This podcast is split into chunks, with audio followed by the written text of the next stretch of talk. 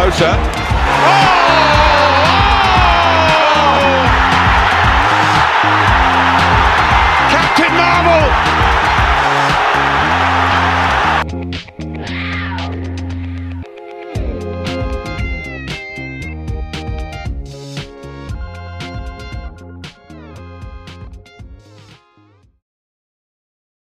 Merhabalar Premier Cast dinleyicileri. 93.20'nin yeni bir bölümüyle karşınızdayız. Ben Alper, yanımda Oğuz var. Oğuz nasılsın? İyiyim sağ ol sen nasılsın?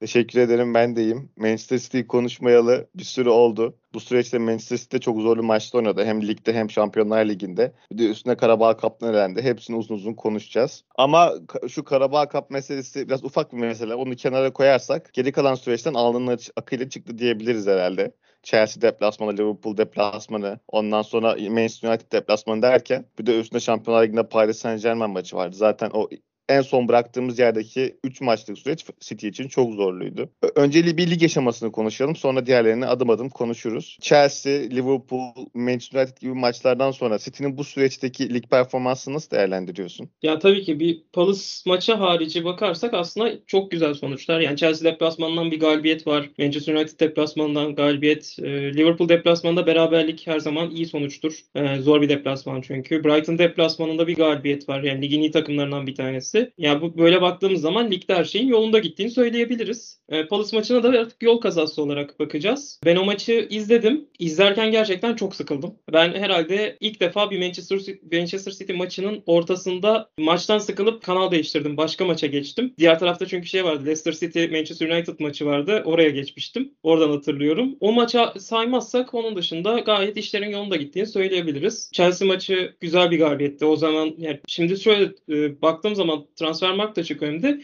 Chelsea ile deplasmanda oynadığımızda Chelsea, Liverpool'la oynadığımızda da Liverpool ligin lideriydi. Ve ikisine karşı da ikisi iki maçtan 4 puan. Çok ideal e, bir sonuç olarak görüyorum. United maçının zaten derinlemesine konuşuruz. Zaten e, tam sıcağı sıcağına konuşmuş oluruz. Onun dışında ilk olarak bu kadar söyleyebilirim. Crystal Palace maçına dair ben izleyemedim o maçı. Ee, ama internette okuduğum yorumlarda genel olarak 19-20 sitesinden esintiler verdiğini söylüyorlardı. Ki pek de beklenmedik diye çok e, baskın bir pres yemişiz.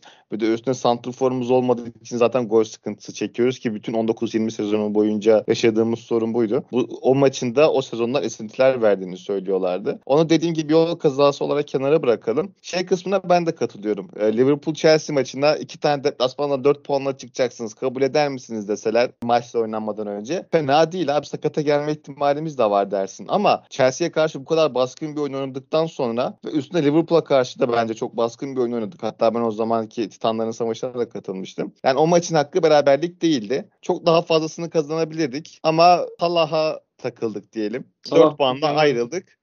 Aynen. O Salah o maçı tek başına taşıdı zaten Liverpool adına. Salah'a takıldık ve City bir şekilde 4 puan aldı. Yine fena değil. Sonuçlardan memnunuz. Daha da iyisi olabilirdi. Manchester United maçı hemen yeni geçmişken üstüne biraz daha uzun konuşalım. Özellikle Manchester derbisi. City 2-0 yendi. Liverpool'un 5-0'lık mağlubiyetinden sonra Manchester United Tottenham'da biraz aslında Tottenham galibiyetiyle biraz morallenmişti ama Manchester derbisinde yine hiçbir şekilde varlık koyamadıkları bir maç oynadılar. Ben şunu söyleyeceğim kısaca sonra sözü sana vereceğim. Bizim de oynadığımız maç Liverpool'un oynadığından daha kötü değildi. Hatta ben e, maçtan sonra istatistiklere baktığımda bir savunma anlamında çok daha iyi iş çıkarmış Liverpool'dan. Ki o maçın da zaten başlarında Manchester United'ın çok fazla garanti pozisyonları vardı. Onları atamayıp bir de üstünde hemen gol yiyince iki tane ilk 25 dakikada Manchester United'ın o maçta mental olarak da çöktüğünü söyleyebiliriz. City'nin karşısında biz bu pozisyonları vermedik bile ama iki golle yetinebildik. Ben bu yani bu durumda aslında yine bizim e, eksikliğimizden kaynaklanıyor diyebiliriz. Çünkü çok fazla pozisyona girmiştik. Ama yine de 2-0 tabii ki de kabul edeceğimiz bir sonuç. Sen neler diyeceksin? tek taraflı bir maçtı. Bir 2-3 dakikalık bir Manchester United'ın baskı yaptığı bir bölüm hariç ben açıkçası hiç, maçın hiçbir anında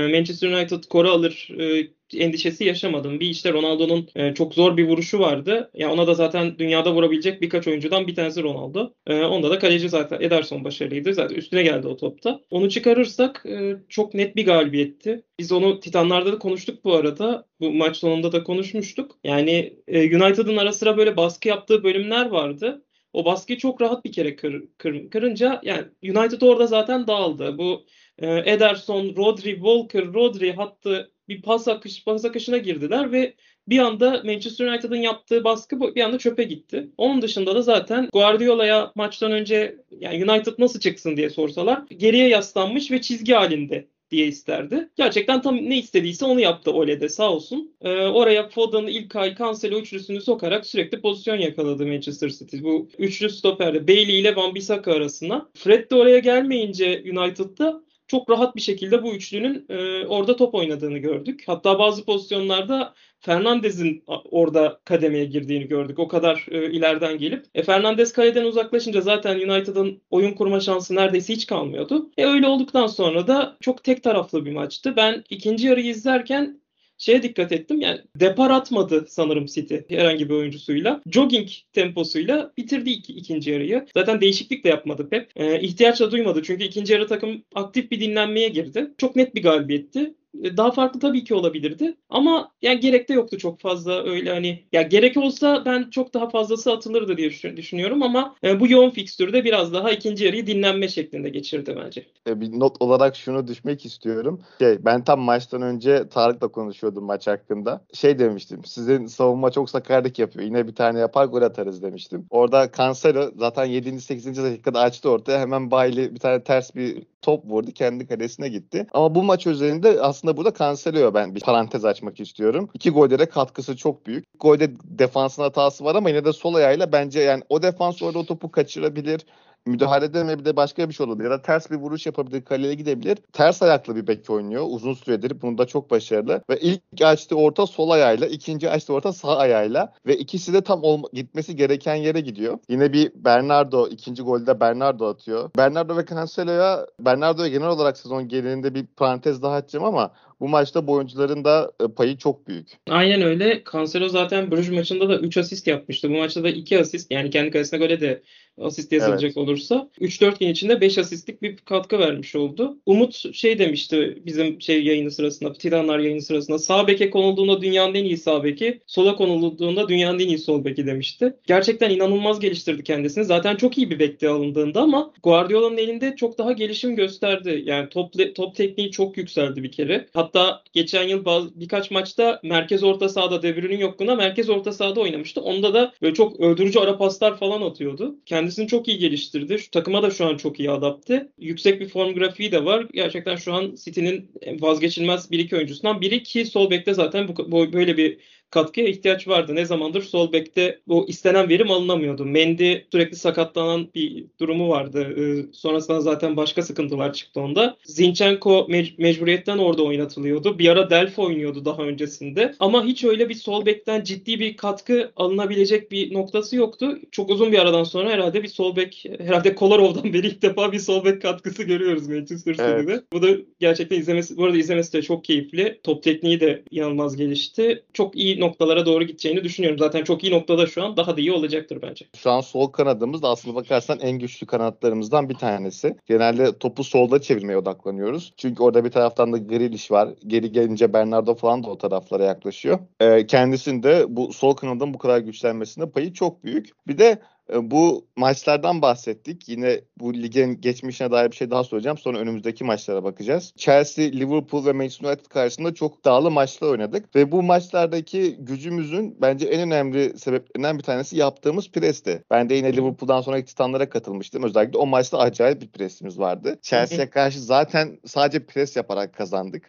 Attığımız gol bir tane ama o maçta tamamen üstündük ve fantastik bir presimiz vardı. Manchester United'a baktığımızda yine ayaklarına ne kadar top değdi bilmiyoruz. Hep top bizdeydi. İkinci topları almakta. United'da kendi yarı sahasını hapsetmekte yine çok başarılıydık. Ve ben bu preslerde bir isme dikkat çekmek istiyorum. Bernardo Silva. Çok başka bir top oynuyor şu an. Ben yine Liverpool maçından sonra e, gol katkısı yok ama yaptığı pres müthiş demiştim. Ki son zamanlarda o yaptığı presin üstüne giderek asist ve gol katkıları da gelmeye başladı. O Trafford zaten kendisi çok seviyordu. Sürekli kayarak gol sevinci var hatta. Twitter'da bayağı gündem oldu. E, en son gol katkısı katkısı da gelmeye başladı şimdi bu preslerin üstüne. Dünyanın en iyi orta sahası diyenler var ki ben kesinlikle katılıyorum. Şu anki en iyi demeyelim ama en formda diyebiliriz bence. Şu an kendisi dünyanın en formda orta sahası. Ee, hiç daha abartı değil bence bu. Sen neler söyleyeceksin? Bir de Bernardo parantezi açalım. Yani e, sezon başına gitmediğine sevindiğim bir oyuncuydu. Transfer iddiaları vardı. Hatta ciddi bir Atletico'nun adı geçiyordu. E, yani Simeone'nin onu neden istediğini yani anlamak mümkün oldu yani izledik bu, sezonki ekstra performanstan sonra. Zaten çok iyi bir oyuncuydu. Bu sezon o da e, çok farklı bir seviyede oynuyor. Hem e, orta sahada dediğin gibi presleriyle hem de ya sahanın her yerinde bazı bölümlerde. Mesela Arsenal maçında şey hatırlıyorum. E, kaleciden merkezde topu alıp ara pasla oyunu kurmuştu bir pozisyonda. Yani Rodri'nin topu aldığı bölgede topu alıp oyun kurmuştu. Sağ kanattaydı, sol kanattaydı. Bu maçta da e, geriye geldi, ileride oynadı. Sahanın her yerindeydi. Şu an ya bu takımın önemli isimlerinden bir tanesi. Ben şu an e, vazgeçilmez hatta oyuncusu diyebilirim. Yani iyi ki sezon başında gönderilmemiş ve şu an bu katkıyı veriyor Silva. Evet ya bu, bu çok saçma bir durum ya. Biz neden Bernardo Silva'yı gönderiyorduk onu anlamak güç. Evet. La Liga Bernardo Silva kendine gelmeyi bu kadar isterken bunlar neden almadı? onu anlamak daha da güç yani. Şu an Bernardo Silva gibi bir oyuncu çok acayip bir formda. Ee, yorulmuyor. Asla yorulmuyor. İzlemesi de çok keyifli. Dedikten sonra bir konudan daha bahsetmek istiyorum. Ben şu an Manchester City'nin orta sahasının ideal ikilisinin İlkay ve Bernardo olduğunu düşünüyorum açıkçası. Kevin De Bruyne bence formsuz. Eskiden e, izlediğimiz güven veren Kevin De Bruyne'i bence bir süredir izleyemiyoruz. Özellikle İlkay'ın da geçen sezon gol katkısının ne kadar yüksek olduğunu göz önünde bulundurursak bence İlkay oynamalı. E, Bernardo Silva'ya da bu performansı gösterirken kesemezsiniz. Kevin De Bruyne'deki bence şu an bekleneni göstermiyor. Her ne kadar onun yeteneğini vesaire biliyoruz ama şu an beklediğimizde alamıyorum gibi alamıyoruz gibi geliyor bana. Kevin De Bruyne'i kesmek ne kadar mantıklı bilmiyorum ama bana şu an ideal ikili İlkay Bernardo'ymuş gibi geliyor. Katılıyorum buna. Silva zaten orada tartışılacak bir oyuncu değil. Ee, İlkay da yani zaten kaptan olarak e, çıktı son maça da. Evet. E, de, şey, derbiye de. Geçen sezonki formunu da düşünecek olursak zaten taraftar da çok seviyor İlkay'ı. Yani böyle e, taraftar sayfalarından sürekli İlkay paylaşımları falan görüyorum. İlkay bence bu takımın o da e, değişmesi çok hani rotasyona girer belki ama ee, onun dışında A takımı birinci ilk 11 oyuncusu olarak e, görebiliriz onu da. Ee, Silva'nın presiyle ilgili şeyi de eklemeyi unuttum. Bu takımın aslında o pres gücünü başlatan oyuncu Fernandinho'ydu yıllarca ama Fernandinho'nun yaşı malum. Ee, o görevi başkasına devredici, devretmesi gerekiyordu. Ve bir anda Silva o göreve cuk diye oturdu. Yani o baskıyı başlatan, sağ, evet. sağa giden, sola giden, kanatlara açılan her şeyi yapan bir e, şey var. E, Silva görüyoruz. Ee, bu ikiliye ek olarak bir de Rodri'yi de tabii ki söylemeden geçemeyeceğim. Özellikle derbide yani yürüye yürüye e, saha içinde hareket ediyordu ve topların hepsi Rodri'ye geçti. Yani United savunması rastgele topu uzaklaştırıyor. Rodri yine orada ve herhangi bir şey göstermiyormuş, çaba göstermiyormuş bunu yaparken gibi gösteriyor ki bu en e, işin güzel yanı. Top sanki direkt ona geliyor, mıknatıs gibi çekiyormuş gibi bir hali vardı Rodri'nin. E, derbiden en çok onu da ondan da etkilendim açıkçası. Rodri de bu hattın değişilmez, vazgeçilmez oyuncusu olarak e, görebiliriz. Yani ben e, City maçındaki orta üçlüyü bundan sonra da görmeliyiz diye düşünüyorum. Aynen öyle, katılıyorum. Bu haftada Liverpool'a Chelsea de üstüne puan kaybetti. Biz de Manchester United karşısında e, baskın bir galibiyet almışken bu da aslında işin diğer zevkli boyutuydu. City için on numara bir hafta geçti diyebiliriz. Chelsea ile puan farkını 3'e düşürdü. Liverpool kaybedince o da ikinciliğe geçemedi. City şu an güzel bir konumu aldı kendisini milli aradan önce. Kalan fikstür için neler diyeceksin? Çünkü City şu an top 6'te oynayacağı bütün maçları oynadı. Çoğunu deplasmanda oynadı. Ve Southampton, Leicester City gibi top 6 dışındaki zorlu maçları da geçmiş bulunmakta. Ve ligde e, puan durumundaki konumu fena değil. E, hem geçmiş fikstür hakkında hem de gelecek fikstür hakkında neler söyleyeceksin? Yani çok zor bir fikstürü geride bırakıp çok da iyi bir şekilde geride bırakmış oldu. E, Tottenham yenilgisi var o top 6 maçlarında. Bir de Liverpool beraberliği var. Onun dışındakilerin hepsi galibiyet e, yazdı. Ve dediğim gibi onun dışına baktığımız zaman top 6 maçlarını hatasız, hatasız geçtik diyebiliriz. Yani Tottenham maçı ilk hafta ve yani Tottenham deplasmanlarında klasik yaşanan sorunlardan sorunlar bu yılda devam etti. Onun dışında gayet iyi bir performansla geride kalmış oldu. Ee, kalan maçlara da baktığımızda ben hani West Ham maçı tabii ki e, zorlu olacak. Yani Liverpool'a karşı aldıkları galibiyetin üstüne. Onun dışında ilk yarı fikstürü gayet ideal bir şekilde devam ediyor diyebilirim. Arsenal hariç hepsi deplasmanda olmak üzere top 6 maçlarının tamamlanması şu an önemli. Şampiyonlar Ligi'nde de önemli bir fikstür var e, ileride. Şimdi Paris Saint Germain maçı var. Bir de Leipzig deplasmanı var. E, orada da bu arada grupta liderliğe yükselmiş olduk. E, son PSG'nin e, puan kaybını da düşün. Puan kaybıyla birlikte.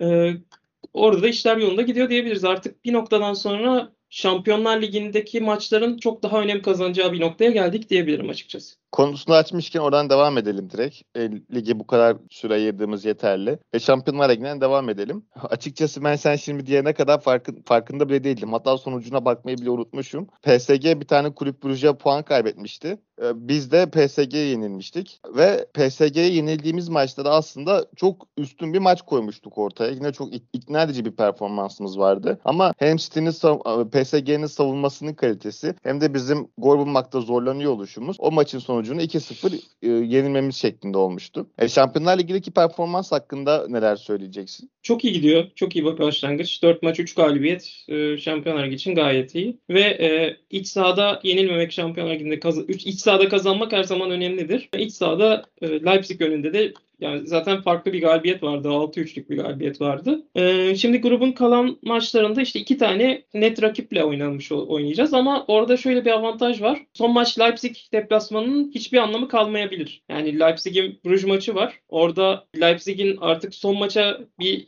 şansı kalmama gibi bir durumu da var. Bir puanı var çünkü Leipzig'in sadece. Yani aslında kilit maç burada Paris Saint Germain'le oynanacak maç. O, ben, o maç bence grup liderini belirleyecek. Ee, şu an bir puanlık bir avantaj var. Ee, ben o maçta beraberlik alma bile alınsa e, bir gruptan lider çıkacağımızı düşünüyorum. Ee, lider çıkmak da Şampiyonlar Ligi'nde her zaman önemlidir. Diğer çapraz gruptan ikinciyle eşleşmek her zaman avantajdır. O yüzden ben e, orada da işlerin yolunda gideceğini düşünüyorum. Tüm şey şimdi Paris Saint Germain maçına kilitlenmiş olacağız bundan sonra. Ya ben oyun kalitesi anlamında PSG'ye karşı yine üstün geleceğimizi düşünüyorum. Çünkü PSG liginde de ve Şampiyonlar Ligi'nde de bence hala o kadar ikna edici bir oyun koymuyor ortaya. Ama işte Şampiyonlar Ligi olduğu için bir maçta her şeyi belirliyoruz. Yine yenilebildiniz. Yenilmemiz muhtemelen sorun çıkarmaz ama City'nin işte bunları kazanabilecek potansiyeli var. Umarız kazanırız diyelim. Şampiyonlar Ligi'nde burada kapatalım o zaman ve lig kupası konumuna geçelim. Her şeyi kabul ederim ama lig kupasına elenmeye kabul edemem. O evet benim de öyle açıkçası.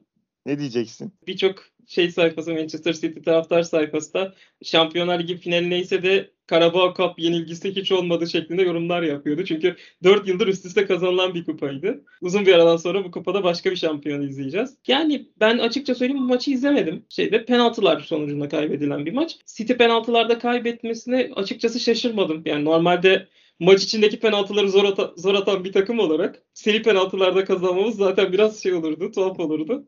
E, artık bir penaltıcı bulsak diye düşünüyorum orada da. Yani hiçbir şekilde bu takımda bir penaltı atacak oyuncu olmamasını da bu kadar yetenekli adamların bu kadar bir penaltı atamaması gerçekten çok şaşırtıcı. Ya bir şey diyeyim penaltı atabilseydik her şey çok kolay olurdu zaten. Biz yani işi zorlaştırmayı seviyoruz abi City olarak. Bütün oyun planımız oyunu zorlaştırmak üzerine kurulu. E, dünyanın en iyi santrforlarından biri vardı elimizde ve o bile penaltı kullanamıyordu. Bu artık şey yönetimin veya Guardiola'nın aşabileceği bir sorun değil. Bu takımı böyle kabul etmemiz lazım benim anladığım kadarıyla. Bir tane bile biz penaltıcı bulamazken seri 5 tane penaltıcı bulacağız. Nereden gelecek bu? Hiçbir maç penaltılara kalmayacak. Her maçı %100 üstün oynayarak kazanmak zorundayız. City'nin kaderi bu. O zaman bir de Grealish başlığı açayım. Çünkü performansından insanlar son zamanlarda mutlu değil. Memnun değiller. Ki bence biraz haksızlık ediliyor. Özellikle hı hı. şu an Sterling'in sezon arasında transferi de gündemde. Hatta Sterling'in transferi uzun süredir gündemde. Bu ikisini birbiriyle bağlantılı olarak nasıl değerlendirirsin? Ya Grealish'in şu anki formsuzluğunu Pep Guardiola takımına yeni transfer olan e, her futbolcunun yaşayacağı sorun olarak e, düşünüyorum. Yani herkes gelir gelmez bir sorun ufak bir yaşıyor. Bu daha önce yani Barcelona döneminde de bu şekildeydi. Diğer takımlarında da böyleydi. Guardiola'nın oyun sistemi çok şey çok oyuncularından çok şey isteyen bir sistem ve e, bu nedenle yeni gelen oyuncuların buna alışması bir bir bakıma zor oluyor. Hele ki Aston Villa'dan geldi Grealish. Yani bütün topların ona gittiği, bütün hücumların onun üzerinden kurulduğu, her şeyin ondan beklendiği bir isimdi. Şu an yeni takımında tabii böyle bir ortamı yok. Yani bu takımda oranın bir parçası olması gerekiyor ve e, Guardiola'nın talep ettiklerini yerine getirmesi gerekiyor. Ve nedir bu? Önde önde baskı yapacak. İşte alanları iyi değerlendirecek. Foden mesela sol kanatta oynadığı zaman bunları çok iyi yapabiliyor. Şu anda ligin bu döneminde Grealish'in ben biraz daha adaptasyon süreci olarak görüyorum. Birkaç ay sonra çok daha iyi olacağını ama asıl önümüzdeki yıllarda sisteme adapte olduktan sonra çok başka bir Grealish izleyeceğimizi açıkçası düşünüyorum. Onun dışında Yani ben endişelenmiyorum açıkçası. Birçok kişi orada endişeli işte kazık mı yedi, işte 100 milyon eder miydi, şu bu falan şeklinde yorumlar vardı. Ben çok endişeli değilim. Ben Grealish'in çok yetenekli bir, ya çok sevdiğim bir oyuncu zaten. Çok yetenekli bir oyuncu. E, bu kadar yetenekli bir oyuncunun Guardiola'nın sistemine adapte olamayacağını, ol, e, olacağını düşünüyorum ve başarılı olacağını da düşünüyorum açıkçası. Ben bir de şunu eklemek istiyorum. Siz de geçen yılki gol problemini İlkay ve Foden'la çözdü demiştik. Bence bu yılda eğer şimdi Bernardo'nun bu performansını göz önünde bulundurduğumuzda bir de eğer Kevin De Bruyne'i kesemeyeceğimizi varsayarsak bu yıl bu gol problemini çözmek için bence Foden tek başına yeterli olmayacak. Eğer buraya bir isim daha eklenecekse İlkay'ın şu an rotasyon oyuncusu olduğunu varsayıyorum. Çünkü Kevin De Bruyne gibi bir ismi her zaman kesmek de çok mantıklı değil. Ee, bence diğer gol katkısını Grealish'ten alacağımızı düşünüyorum ben. Çünkü Aston Villa'dayken de aslında onun gol katkısının hem asist hem gol anlamında ne kadar yüksek olduğunu biliyoruz. Ki City'ye ilk geldiğim maçlarda da e, birkaç kolay maçta oynamıştı. Bu maçlarda yine gol katkısı vardı. E, son vuruşları özellikle pleseleri güven veren bir oyuncu. Ben bu açıdan da Grealish'in değerli olduğunu düşünüyorum. Ve gerçekten az önce Rodri'den bahsettik. Rodri şu an ne kadar takım için önemli olduğundan bahsediyoruz. Ama Rodri ilk geldiği zamanların hem savunma hataları hem ofansif anlamda hataları e, çok fazlaydı gerçekten Fernandinho'ya hasret bırakacak maçları oluyordur Rodri'nin. Ama şu anki hali ortada. Bunu ek olarak İlkay gitmek istediğine dair açıklamaları vardı ve kaç yıl boyunca e, rotasyon oyuncusuydu ki şu anki oynadığı maçın belki yarısını bile oynamıyordu çok uzun bir süre boyunca. Hı hı. Geçen yıl aldığımız katkı ortada. Cancelo yine kendisi gitmek istediğini defalarca kez söylemişti. Çünkü Walker'ın arkasında asla yer bulamıyordu. E, sol bekte oynamaya evrilmek zorunda kaldı takımda yer bulabilmek için ve şu an bunu mükemmel bir şekilde beceriyor. Bence Grealish'ten de bu anlamda Grealish'in oyun performansını yer, yetersiz bulmak için bence biraz daha erken ki Guardiola böyle durumlarda oyuncularını kesen bir teknik adam. Çok acımıyor ki bütün e, basın kayıt basın şeylerinde bunu demeçlerinde bunu duyabilirsiniz. Bu oyuncuların hepsi birbirini motive etmesi için var e, bir taraftan aslında tehdit unsuru olarak görüyor. Şu an City'nin sol kanadında oynayabilecek Foden, Grealish ve Sterling gibi 3 tane çok güçlü oyuncular var. E, Sterling'in şu an gitmesi gündemde ama hala takımda ve kendisi bence hala forma bulmak istiyor. Çünkü Manchester City'den giderse çok da güçlü adaylar yok açıkçası. Barcelona'dan falan bahsediliyor. Barcelona'nın şu an e, durumu ortada. O, onlar da Xavi'nin gelmesiyle bakalım nasıl bir performans sergileyecekler. Şu an çok başka bir konu ama yani e, Grealish'i de aslında formasına göz diken oyuncular var. Evet. O yüzden bence e, Guardiola onu hala oynatmakta ısrar ediyorsa bir bildiği olduğunu düşünüyorum. Katılıyorum. Ya bir de şey de söylemek lazım. Sterling de mesela ilk geldiğinde hiç kafasını kaldırmıyordu. E, evet. E, o adama bile ceza sahası içine bakmayı, işte e, yaydaki arkadaşlarının durum pozisyonlarını şey yapmayı falan öğretti. Yani Guardiola ile ben Grealish'in de o sisteme zamanla adapte olacağını düşünüyorum. Yani bence şu anda erken konuş erken bir yorumlanma yani erken bir eleştiri var. Çünkü geçen yıllar mesela aynı yorumları Bernardo Silva için de yapılıyordu. İşte gitmek istiyor, gönderilecek. işte takımda kalmayacak. İşte bu takım için yeterli mi falan konuşuluyordu. Şu an takımın en önemli oyuncusu. Ee, ek olarak şey de söyleyebiliriz. Stones da mesela Laporte'la oynarken e, transferi gündemdeydi. Şu an Diaz'la birlikte oynamaya bir başladı. Stones şu an e, takımın en önemli oyuncularından, en vazgeçilmez oyuncularından biri konumuna geldi. E, ben biraz daha sabır gösterilmesi gerektiğini düşünüyorum açıkçası. Aynen öyle. Dedikten sonra o zaman bu bölüm burada tamamlayabiliriz. Ee, biraz fazla konumuz vardı. City için yoğun bir süreçti ve alnın akıyla çıktı. Dedikten sonra bizi dinleyenlere teşekkür edelim o zaman. Herkese iyi günler. İyi günler.